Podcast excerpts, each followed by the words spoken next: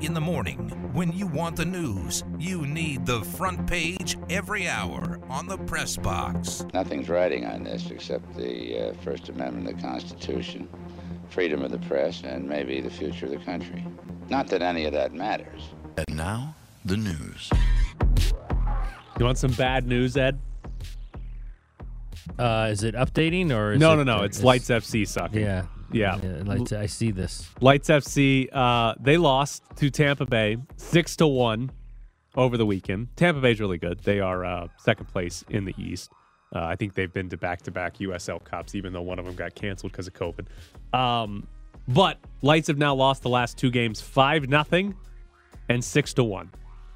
Uh, despite all that, they are still In the playoffs. in the last playoff spot. They are one point ahead of LA Galaxy 2 for the final playoff spot in the West. Uh, there's a four point gap between Lights and Oakland, who would be two two teams away. So they are still holding on to a playoff spot. There are six games left in the season, and the final game of the season, Lights play on the road against LA Galaxy 2 potentially that could be a play-in game for the playoffs to end the season.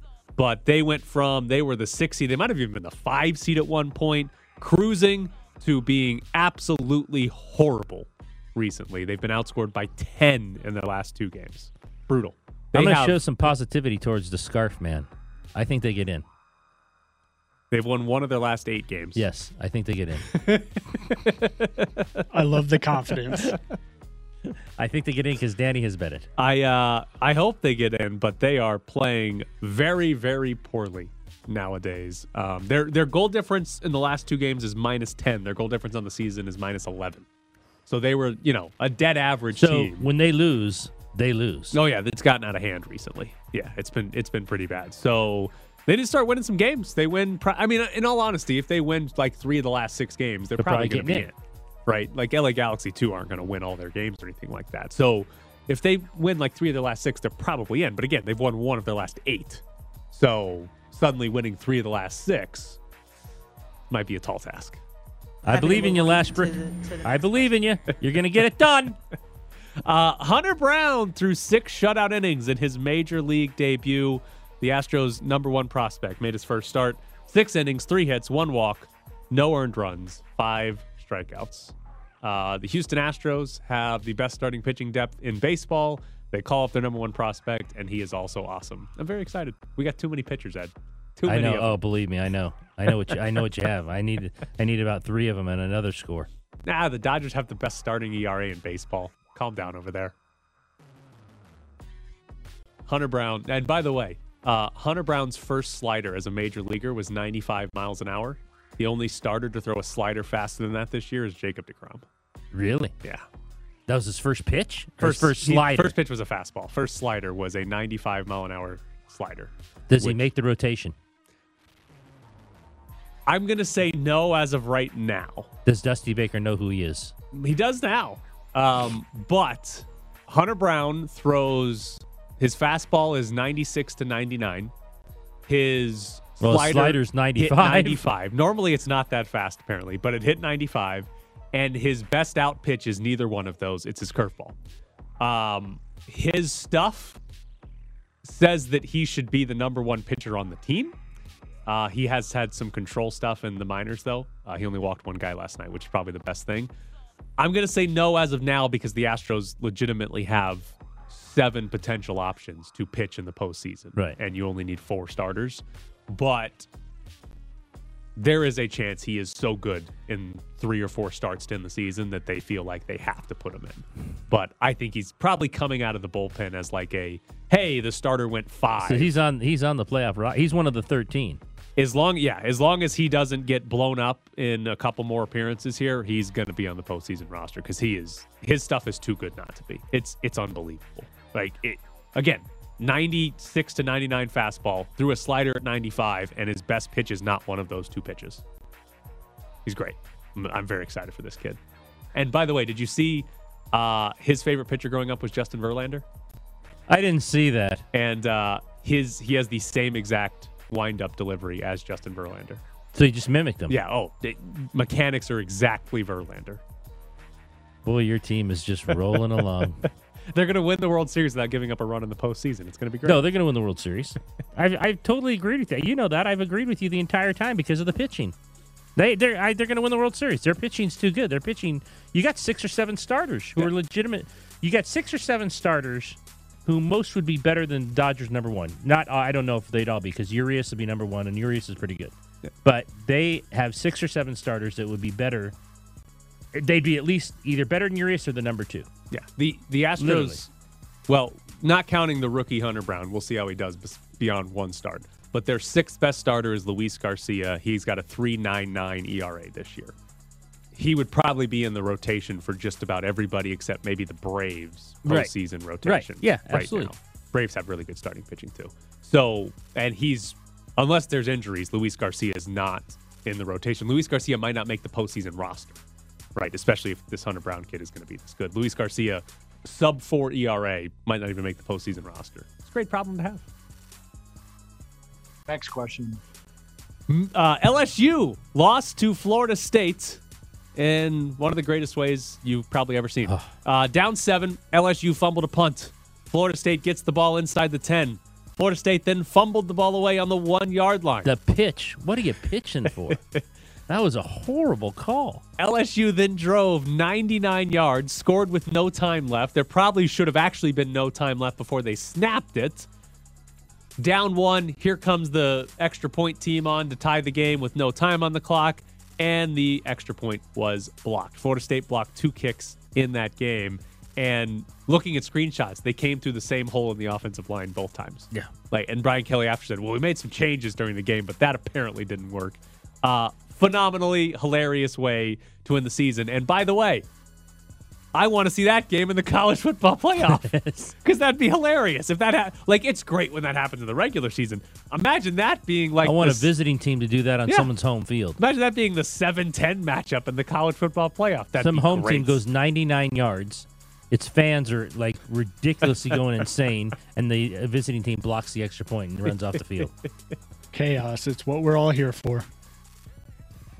Great question. Mitch Trubisky is listed as the Steelers' starting quarterback. He was named the team captain as well. Mason Rudolph is listed as the number two. Kenny Pickett is the third string quarterback according to the Steelers' depth chart. So is Kenny Pickett not as good as what maybe we saw in the preseason, and he's not ready yet? Uh, I think the Steelers are morons. That's what I think is happening. here. You said the Pickett should start. Yes, because you are. It is not a Packers situation where you have Aaron Rodgers ahead of a first round pick. Right. It is not even a 49ers situation where you had Jimmy Garoppolo Ahead of Trey Lance. ahead of a first round pick. We're talking about Mitch Trubisky and Mason Rudolph. Right. We know what those guys are. Not very good. Where is Kenny Pickett? Right? Where is he? There's, to me, there's very little chance Kenny Pickett is substantially worse than Mason Rudolph or Mitch Trubisky. I just cannot imagine him being that much worse than those two. Meanwhile, his ceiling is significantly higher Sure. than those Just starting two. out. And as we've talked about with rookie quarterbacks, because of the rookie quarterback contracts, And the contracts. you want to know Yeah. what you have in that guy as Yeah. soon as possible. And delaying him starting means you don't get that information. Because if you don't ha- if you don't have what you think in him, and the next draft comes up and there's you know from what we're hearing 10 first round quarterbacks, then you you need to be you willing need to to take be one. willing to take one. Right. And if they play, if Trub- like, if Trubisky plays the whole year and Pickett's on the sideline the whole year, what are they doing? Right. Next year, and the draft comes around, are you sticking with Mitch Trubisky again, or are you turning to Kenny Pickett at some point? Because here's the other problem for this: if you're the Steelers, that team is not going to be so bad that Trubisky gets benched because they start off one and five. Right. That team's going to be competent enough. They're going to be I assume they'll be below 500, but that team's going to be good enough that they're not going to fall off the face of the earth. Right. So Trubisky's probably going to have a chance to continue to play because they're not going to be losing and they're probably not going to be blown out very often, which means it's even less likely you see Pickett uh, this season. I have to imagine he does play at some point because eventually Trubisky will lose him a game. But I just, I to me, I don't understand the logic in starting Trubisky because he puts you at a ceiling of like nine and eight. Whereas Pickett, if he's good, Your ceiling is division winner. If he's not good, okay, yeah, you suck and you draft a quarterback next Trubisky year. was also named a team captain. That's strange. I mean, guys looking around saying, is he really going to be the quarterback the rest of the year? Well, did the team? I don't know. Did the Steelers have their players vote on it? Players vote Yeah. always. Players So- always vote. Maybe that's what. Maybe Tomlin was forced to name Trubisky the starter because all the players like him. And they voted him captain. Yeah, they're like, ah, this Pickett guy sucks, Tomlin. You can't start him. Give us Trubisky instead. We want to go nine and eight. Uh, oh, we'll see. Zach Wilson could start week one for the Jets. Knee surgery after an injury in a preseason game on August 16th. He worked out for the first time on Monday. Joe Flacco would start if Zach Wilson is unable Joe to go Flacco. against the Ravens. Still around. Still around. Still playing. Yes. That's amazing. How old? Joe Flacco pushing 40? Uh, I'm going to guess he's Danny? 37 before we get Danny looking it up here. 37 sounds right. What do we got, Danny? How old is Joe Flacco? You 37. pointed at me, so I'm guessing 37 is the right answer. Yeah. Yes, he was born January of 85, so he, right. he'll be 38 in January once the playoffs roll around. He'll be 38. I even thought he was even older than that. He's been around so long. He, he started young with Baltimore, so uh, Joe Flacco still probably starting, but Zach Wilson. I will say the Zach Wilson injury was the non-contact. Everybody thought, oh Right. boy, that's probably well, that bad. you thought like, oh, ACL, he's out Yeah. for the year. So just the idea that he worked out yesterday and Might could play. be back for week one. If you go back to when everybody saw that injury, is Oh, a yeah. very good sign for Wilson and the Jets. And even though I don't think he's going to be any good or they're going to be any good, I'd still much rather see him play for the Jets than Joe Flacco. Yes. Kalon told me a couple days ago, I, you got to get rid of this echo. Can't talk. I'm drunk. Whatever. The Cowboys are signing 40 year old Jason Peters, an offensive tackle who started 15 games for the Bears last season, longtime Eagle. Before that, uh, his pro football focus, great, because I'm not going to sit here and pretend like I know how good offensive linemen are, but pro football focus does. 77.5 last year, which is good. He has posted a PFF grade of over 70 in all but one season in his career, and he's been playing since 2006. Do you believe we will look at week one, week two of the season, whenever, and think that the Raiders should have signed Jason Peters? Oh, it's a good question. Well, they should have signed somebody. Spent no money to speak of on the offensive line. 40 years old. It's old. It's a old tough for an. Offensive an lineman, old- right? that's an old Like, offensive lineman, I man. here's the thing: I can understand if you're the Raiders and you look out there and you say 40 year old Jason Peters and saying no, thank you. I can understand that. Now, however, he was good last year at 39, and if if again using Pro Football Focus grades, if we get into Week Eight of the season and Peters has played six games or something for the Cowboys, and he's it's, his Pro Football Focus grade is 75, and we're talking about well, Lester Cotton's not very good. Thayer Munford hasn't worked out. Then we're absolutely going to look back and say, why didn't you at least try Jermaine- Jason Peters? Eluemunor. Eluemunor. Like if if those guys aren't performing well, we're going to look back and say, well, why didn't you sign Jason Peters for five dollars and give him a shot? Because clearly, Jermaine Eluemunor is not going to work out very well for you, or whoever the Raiders tried there. I mean, he's been good. You have down here, he's posted PFF grade of 70 in all but one Yeah. season. So he's Very Really good. consistent throughout his career. But again, he's 40. Is he going to hold up Right. for a whole season? Whatever. But given the state of the Raiders and it's Thayer Munford or Jermaine Eluemunor, I feel like we are going to look back and say you should have at least given Peters a shot. All right, coming up next, we'll jump into some Golden Knights because uh, they might have another goalie out for the entire season. Back to the press box, summer edition. We have breaking depth chart news. Kenny Pickett's now ahead of Mason Rudolph on Oh, an updated that Steelers fast? depth chart. that fast. It's still not the starter, but he moved from three to two on the Steelers depth chart. And there goes my theory out the window. after uh, when we went to break, after you left the room, I told Ed, I think they're just putting them in order of hand size because Kenny Pickett has the smallest. Oh, that's right. And Trubisky had the I forgot about hand. I only remember hand size in March during the combine. I forgot about hand size. He's like, ah, I'm weirdly double jointed or stuff like that. Okay, hand size is important. Maybe that's the problem. They don't think Kenny Pickett can hold on to the ball. Oh, that's right. He just fumbles all the time. You got uh, TJ Watt coming around in practice, and he just fumbles every single day. They're like, oh, we can't put this guy out there. Look at Trubisky. He takes a sack and holds on to the ball. He knows what's happening there. Um, so, yeah, so there's your uh, breaking update news. Now, the Golden Knights. We got to, all right, we are going to read deeply into this quote. This is Bruce Cassidy talking to Fox 5 about Laurent Brossoit. He's healing well from his surgery. Again, a guy that is highly motivated to get out there. Whether he joins us at the end of the year or two or three weeks in, we'll see him. What does that mean about Laurent Brossoit' hmm. timeline? The end of the year. When he's okay, so that's the first thing to figure out here. When he What- says end of the year, does he mean end of the calendar year, which would mean he'll be back in December? Well- or does that mean end of the year when in the world of sports we use year and season interchangeably, and end of the year would mean end of the season? I think he's talking calendar because why would he care if you join him at the end of the season? What would Right. that what, what, what that wouldn't make any sense. If he's out for the entire season, you'd say he's out for the entire season. So I would assume, like you, that Calendar he means year. end of the calendar year. Yeah. But I do think there is the slight possibility that he was referring to the season because, hey, he'll be back in Because March. it's the Knights. Right. That too. Um, but what do you make of him saying whether he joins us? Let's just go with the assumption the rest of this segment that it is December.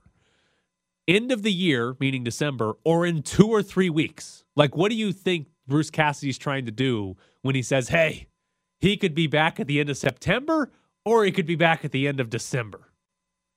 Covering himself. I guess. Golden Knights finally got to him and said, hey, This is how we do things Yes. here. Yes. we, uh, we leave everything to speculation. you want them to be more confused Yes. after you answer the Confuse question. them as much as you can when it comes to the media. And if you need to talk to them, send out an email and you can talk to them in eight minutes. So, my main takeaway from that is that there is a possibility that Laurent Brossoit is out through December. There is a possibility that Laurent Brossoit misses the first, whatever, three months of the season. And then that leads me to two things. Number one, that it would make sense why they traded for Adin Hill, because if you're not going to have Brossoit for three months, no, you got to go get a goalie. Adin Hill can be your backup, or maybe he beats Logan Thompson out, or maybe Thompson isn't very good and Adin Hill's got to be the guy, whatever. But that's why they traded for Adin Hill. And the other thing it leads me to to ask, why on earth did Kelly McCrimmon at the end of August say Laurent Brossoit and Logan Thompson were going to be their two goalies for the season if he might You're be out until me? December? You're asking me to decipher anything said over there from the general manager when it comes to goalies he and injuries? He didn't say this back in like May. He said it a Right. week ago. He he didn't say this back when the doctor said or could have said Brossoit should be fine. right. Like he'll be fine and it when and then you come along and it gets to August like, well, he's not fine. Right. Rehab hasn't been as we- fast re-. Exactly. He, he had a setback. He said it like seven days Yeah. ago that Laurent Brossoit was going to be a part of their goalie tandem for the season. And then he trades for Adin Hill. And then Bruce Cassidy's like, well, end of the year, two or three weeks, who knows? We might see him eventually. Like, I just can't imagine. First off, from a from an NHL organizational standpoint, there's no way they don't know if it's going to be two to three weeks or four months. No. If if that's the if that's the truth, get another doctor. Right. Because the doctor should be able to pinpoint Something better if, than that. If, if rehab goes well, this is when you can expect him to be ready. Right. So should be a better gauge than two to three weeks and four months. So they've got to have a better idea than that. And for Cassidy to say, uh, could be end of the year, could be December, that to me implies they think it could be December. Mhm. And obviously, you factor in, well, why did they trade for Adin Hill? Because they think it could be December. And now that part of it makes sense, but the part that doesn't make sense is why the general manager would come out and say, we're perfectly fine with Laurent Brossoit and Logan Thompson. Yeah. It's that that just doesn't make any sense. And it just doesn't. Uh, look, I'm not even going to try to explain some of the stuff that comes out uh, over there, uh, specifically from the general manager. But this is the this is where you get into: do you just do it for the sake of doing it? Who cares? Misleading yeah, people. you could have just said, "Hey, Brossoit' rehab isn't going very well. We might have to sign someone." What's the big deal? No Yeah. one's going to question that, right? Yeah. It's like, okay, he's. We thought he'd be fine. These things are tricky. That it's a hip injury. Maybe his his rehab, like you said, his rehab is going slower than we thought. We might have to look at anyone. Six, three or four days later, you sign Adin Hill. Oh yeah, he said it could have happened. Instead, they they take this route, and it's just nothing's believable. it's So the other part here is that Laurent Brossoit had hip surgery in May, right? So it, it's not like he just had the surgery. He had it in May. Uh, Jeff Merrick at the time reported that he was expected to be ready for training camp.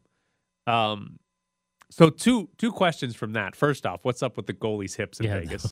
I mean, What are we doing here? Everybody's got hip surgery.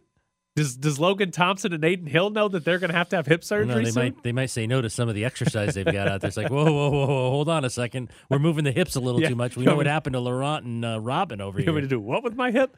Uh, and then the other part is is there a potential concern here that the Golden Knights are having injuries that linger longer than expected? Because we've already had the bizarre scenario of Robin Lehner coming back to Vegas and needing hip surgery after he had shoulder surgery a month before and being out for the season when nobody expected that.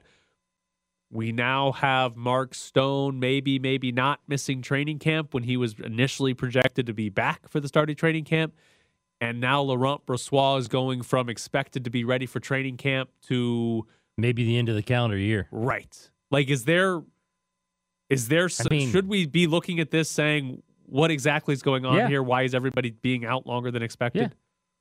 And well, again though, are they being are they being disingenuous when they say what the injuries are and how long they're going to be out? Because you can I don't know if you take them for their word, but you you just you have to take them for what they say. I mean, when, okay, I mean, When- so take the Mark Stone one. When Kelly McCrimmon, when he he came out at the end of the season, and it was Mark Stone's likely going to have back surgery. It was like two days before he had back surgery, so I'm sure they knew it. But Mark Stone's going to have back surgery. We expect him to be ready for the start of training camp. When the general manager says that, you don't believe he's lying. When the general manager says he's having a surgery and we accept him back for training camp, then you take what he's saying as, oh, yeah, they expect him back for training Yeah. camp. And then when the general manager says, well, our two goalies this year are going to be Logan Thompson and Laurent Brossoit, we're fine with that combination. yeah. You Then- take them. It's like okay, then Brossoit is going to be healthy enough to play. Right. Like when they say full declarative things, right? This isn't a, hey, This might happen. Right. It's not like it's okay. One of the best things is like leading up to a trade deadline and you ask a contender, hey, you know, are you interested in trading for this? And they'll give you some, well, we're interested in improving our team everywhere, right? Right. And they give a vague answer about something that they don't want to give away. These are declarative statements about when guys are going to return or who they expect to be playing. And somehow they're all question marks when they say them as declarative statements. Like when a GM says something declarative, you you tend to believe him, but we've gotten to a point where every time McCrimmon says something, we shouldn't believe it? Like, is that, I mean, is that fair to say? Like, if he came out today and said, hey, the first line's going to be these three players, would we believe him or would we just be like, ah, no, probably not? I know. I don't know if Cassidy'd believe him. like, hold on a second here. Don't I have a say in this? All right, coming up next, Charles McDonald joins the show. And the handoff will go to Shipley and into the end zone goes Shipley left side for six. Great blocking left side. McFadden. Looks back of the end zone now, rolls right side, going to throw back of the end zone caught touchdown. Bo Collins, ex high school teammate to high school teammate there. The LA connection for six, and it's 13 0 Clemson. All of the sun, none of the fun on the Press Box Summer Edition.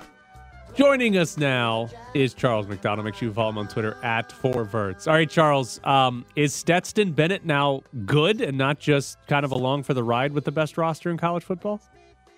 Um, I mean, he's been there since he, he's been playing college football, I should say, since 2017. So I hope one of these years he could kind of figure it out. Uh, I don't know. I I think to me, it's, it's just like a you do something enough times, you, you you'll start to get good at, and I think that maybe that's where Stetson is because I don't know. I thought that that was pretty easily the best game I'd ever seen him play.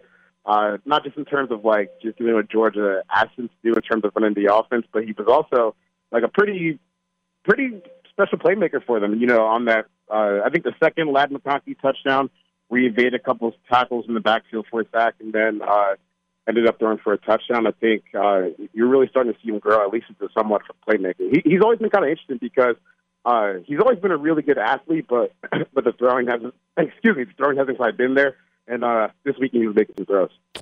Uh, given what they lost, were you even were you even surprised at how good they looked?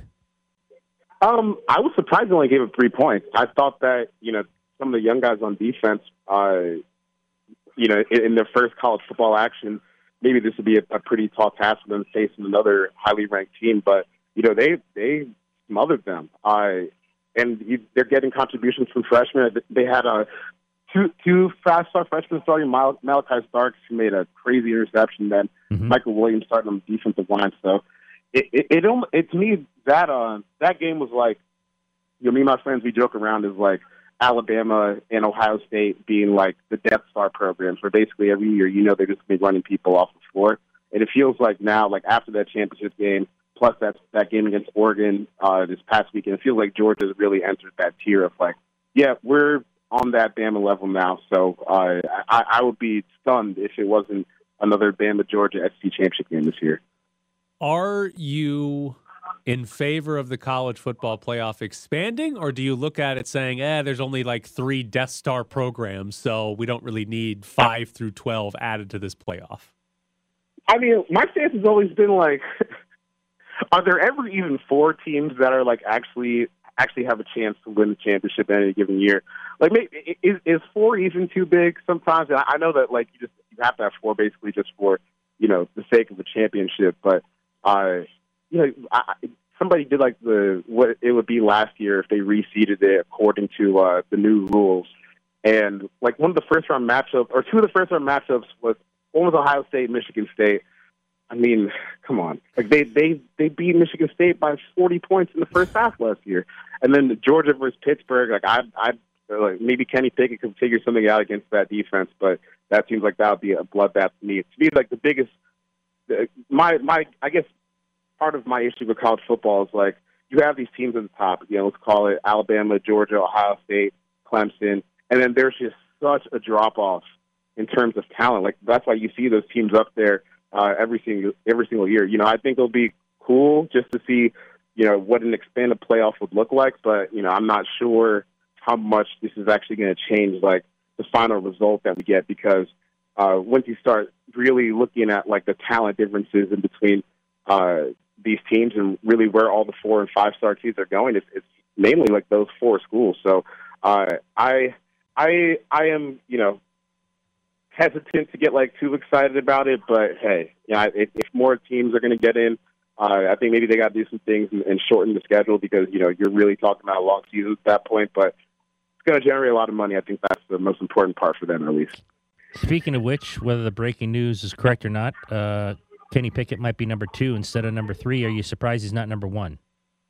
Uh, no, I, I, I just really got the sense that he was, you know, going to usurp Mitch Trubisky for uh, the starting spot as the quarterback.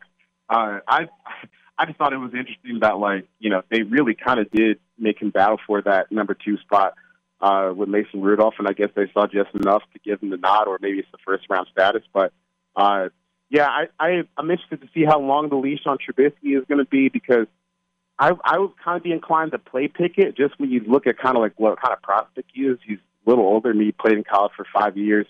Uh, you know, it's not like he's one of these guys that has like crazy, crazy physical upside. So I don't know. I, I would be tempted just to get the ball rolling there, just to see what we have.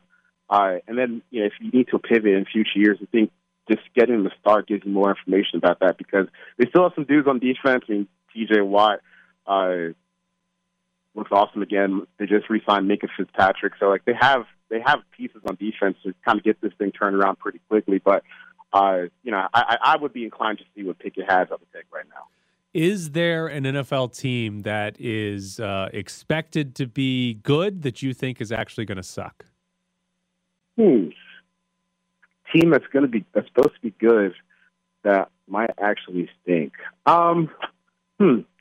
I, I, I don't know. I can't really think of one off the top of my head. Like I I I feel like I don't really have like that many controversial takes this year. Uh, in terms of like who I think is going to be good and who I think is going to be bad. Uh, I don't know. I, I kind of think that maybe I, I guess like it's like a split they go like underrated. I think the Seahawks are a little bit underrated just in terms of like the talent they have on the roster now. Like I don't think they're they're not as bad as like your standard team that's tearing it down and rebuilding.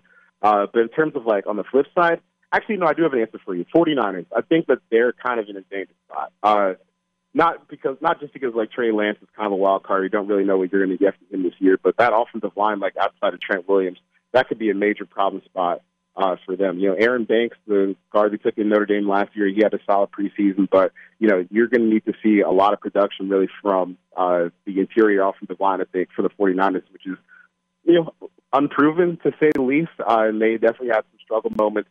Uh, in the preseason when they were playing together with some of the projected starters on the interior, but uh, you know, hopefully Kyle Shanahan and Trey Lance's athleticism can help them figure out. But I, I kind of am, I wouldn't say selling stock on the 49ers offense, just, you know, a little concerned at some of the personnel issues that they have up front. All right. Which college football game was better? Iowa beating South Dakota State 7 to 3 with no touchdowns or North Carolina beating App State 63 to 61? Um, I guess I, think I'll go with North Carolina because I I mean, I, I we've seen Iowa do some stuff like that before. Like Phil their score 14 points with no touchdowns, and they did seven points with no touchdowns this week. Uh, they just kind of like to get you to excruciating standard scores, I guess. Uh, but North Carolina, like I, I can't recall like ever seeing a game that had nine total touchdowns in the fourth quarter. I mean, you're looking at. I, I, I think App State had like almost 400 yards of offense and six touchdowns in the fourth quarter, which is like if you can do that for an entire game, you have one crazy game. uh, and then and then to get to get that in the fourth quarter and have two chances to uh, try and win the game at the end, uh, that was that was pretty crazy. Uh, and I was also I'm pretty sure the line was uh, one and a half on that game, which is pretty nutty to get back uh, to get that line that close with how that game turned out at the end. All right. 40 points in the fourth quarter is better than four points off safeties in the entire second half, I guess. That's what you want to watch. Yeah. I yeah. Guess. All right. Um, before we let you go, you still haven't announced where you're going? no, not yet. Monday. Monday. Monday now. it got pushed back again because uh, the dang background check company. I don't know where they went. All right. Uh, but, yeah.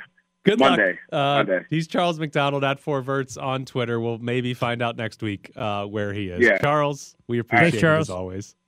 See ya. Uh, so there is Charles McDonald on the NFL and some college football. Uh, am I gonna? I'm not gonna convince anybody to. You're pick not the getting seven much love for the two safeties. It's so good though.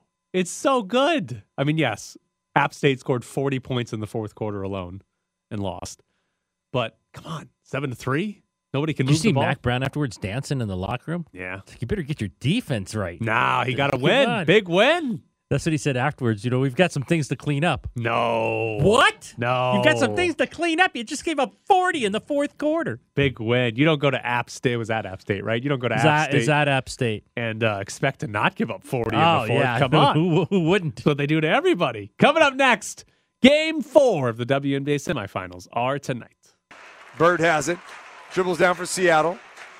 Bird penetrates inside, misses a layup. Stokes comes down with a rebound. The horn is, will sound, and the Las Vegas Aces win game number three of the WNBA semifinals and take a two games to one lead in this series with game four coming up on Tuesday night. And on Tuesday night, the Aces are going to have an opportunity to advance to the WNBA finals with a victory. You're listening to the Press Box Summer Edition. Game four is tonight. You should head out to Parkway Tavern in the district for the Finley Henderson Fan Zone watch party. Aces and Storm at 7 o'clock. Damon will be down there. And more importantly, if you wear some Aces gear, you will get a free Miller Lite draft. So free beer and watch the Aces at Parkway Tavern in the district. So head down there, get your free beer, say hello to Damon. Aces are up 2 1. Uh, they won game three in overtime, 110 to 98. The Aces and Storm combined to make three field goals in the final three seconds of regulation that got that game into overtime. A'ja Wilson made a driving layup, Sue Bird hit a three, and then Jackie Young made a layup at the buzzer to tie the game and send it into overtime. That was one of the best end of game basketball situations I think I've ever seen. Yeah. It was amazing. Did she travel? Who? Jackie Young? No, Oh. A'ja Wilson. Uh, I did not uh, slow it down, and I didn't pay Okay. enough attention to see if she All right. did. The announcers, Probably, the but- announcers, the announcers actually said she did. Ah, probably, but whatever. You're not calling it travel. I'm just asking. Come on. Asking I'd have to go it. back and watch it. Eh, Whatever. Right. We're not calling it Did you tape it? on A'ja Wilson? Uh, no, I actually watched the end of this game on my phone at the Astros Angels game. Oh, that's right. You're. Yeah. You're. So I didn't see the first three quarters. So I have zero analysis for you on the first three Okay. quarters. But I did see the end of the game uh, because It's amazing. it was amazing. it was incredible. It was amazing. Um, blown away by everything there. And here's I think one key in this. We saw it at times during the regular season. Becky Hammon is incredible drawing up plays out of timeouts at the end of games. And some credit goes to her players, right? She draws up plays for A'ja Wilson and Kelsey Plum, two all WNBA players, right? It helps when Right. you have two of the best scorers in the league there.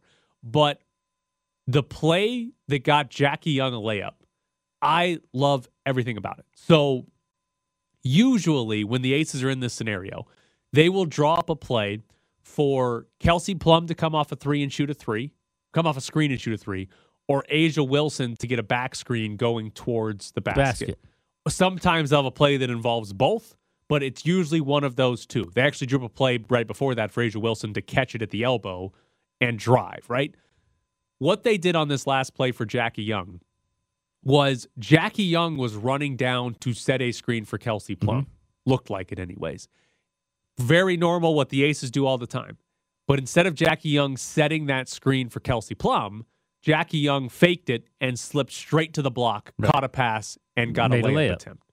Right? That is terrific from Becky Hammon to be like, all right, here's what we've always been doing. Here's what we're going to do instead.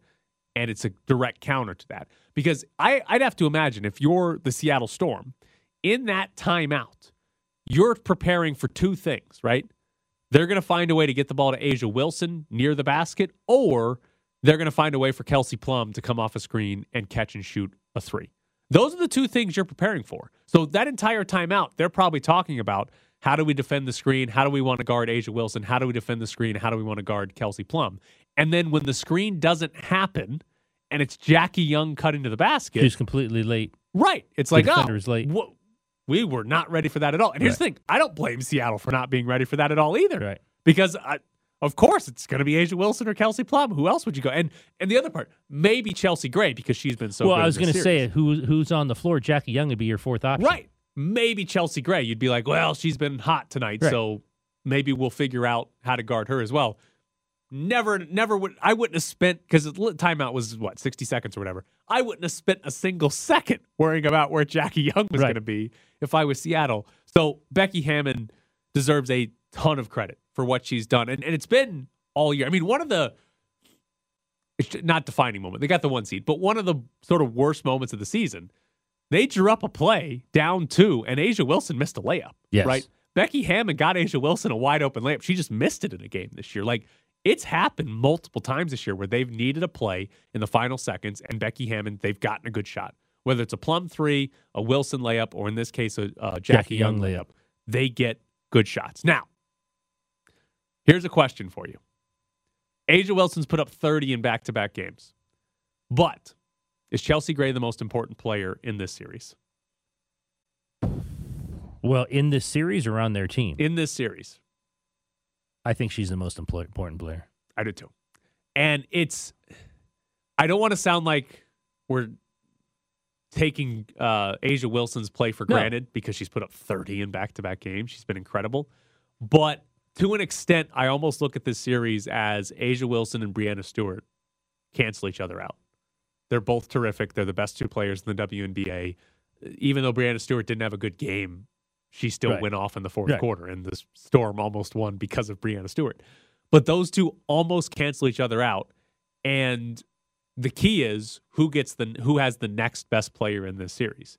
And The so Aces far, it's it's been Chelsea Gray. She Yeah. had 29 in game three. She's averaging 23 points per game in the series. She's shooting 50% from three, not overall, from three. She's averaging eight assists.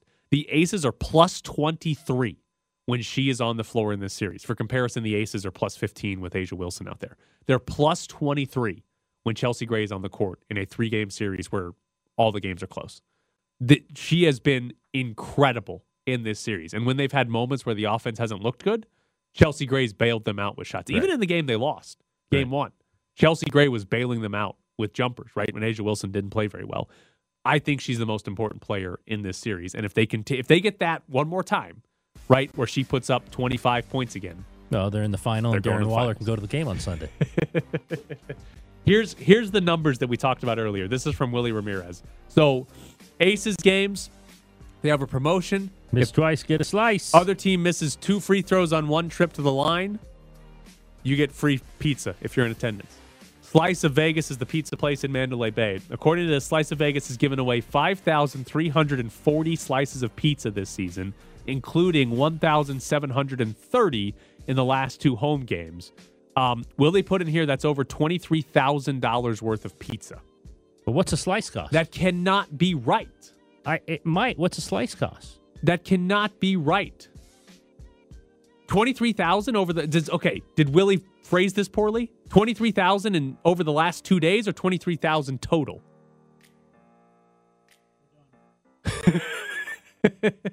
Did Dan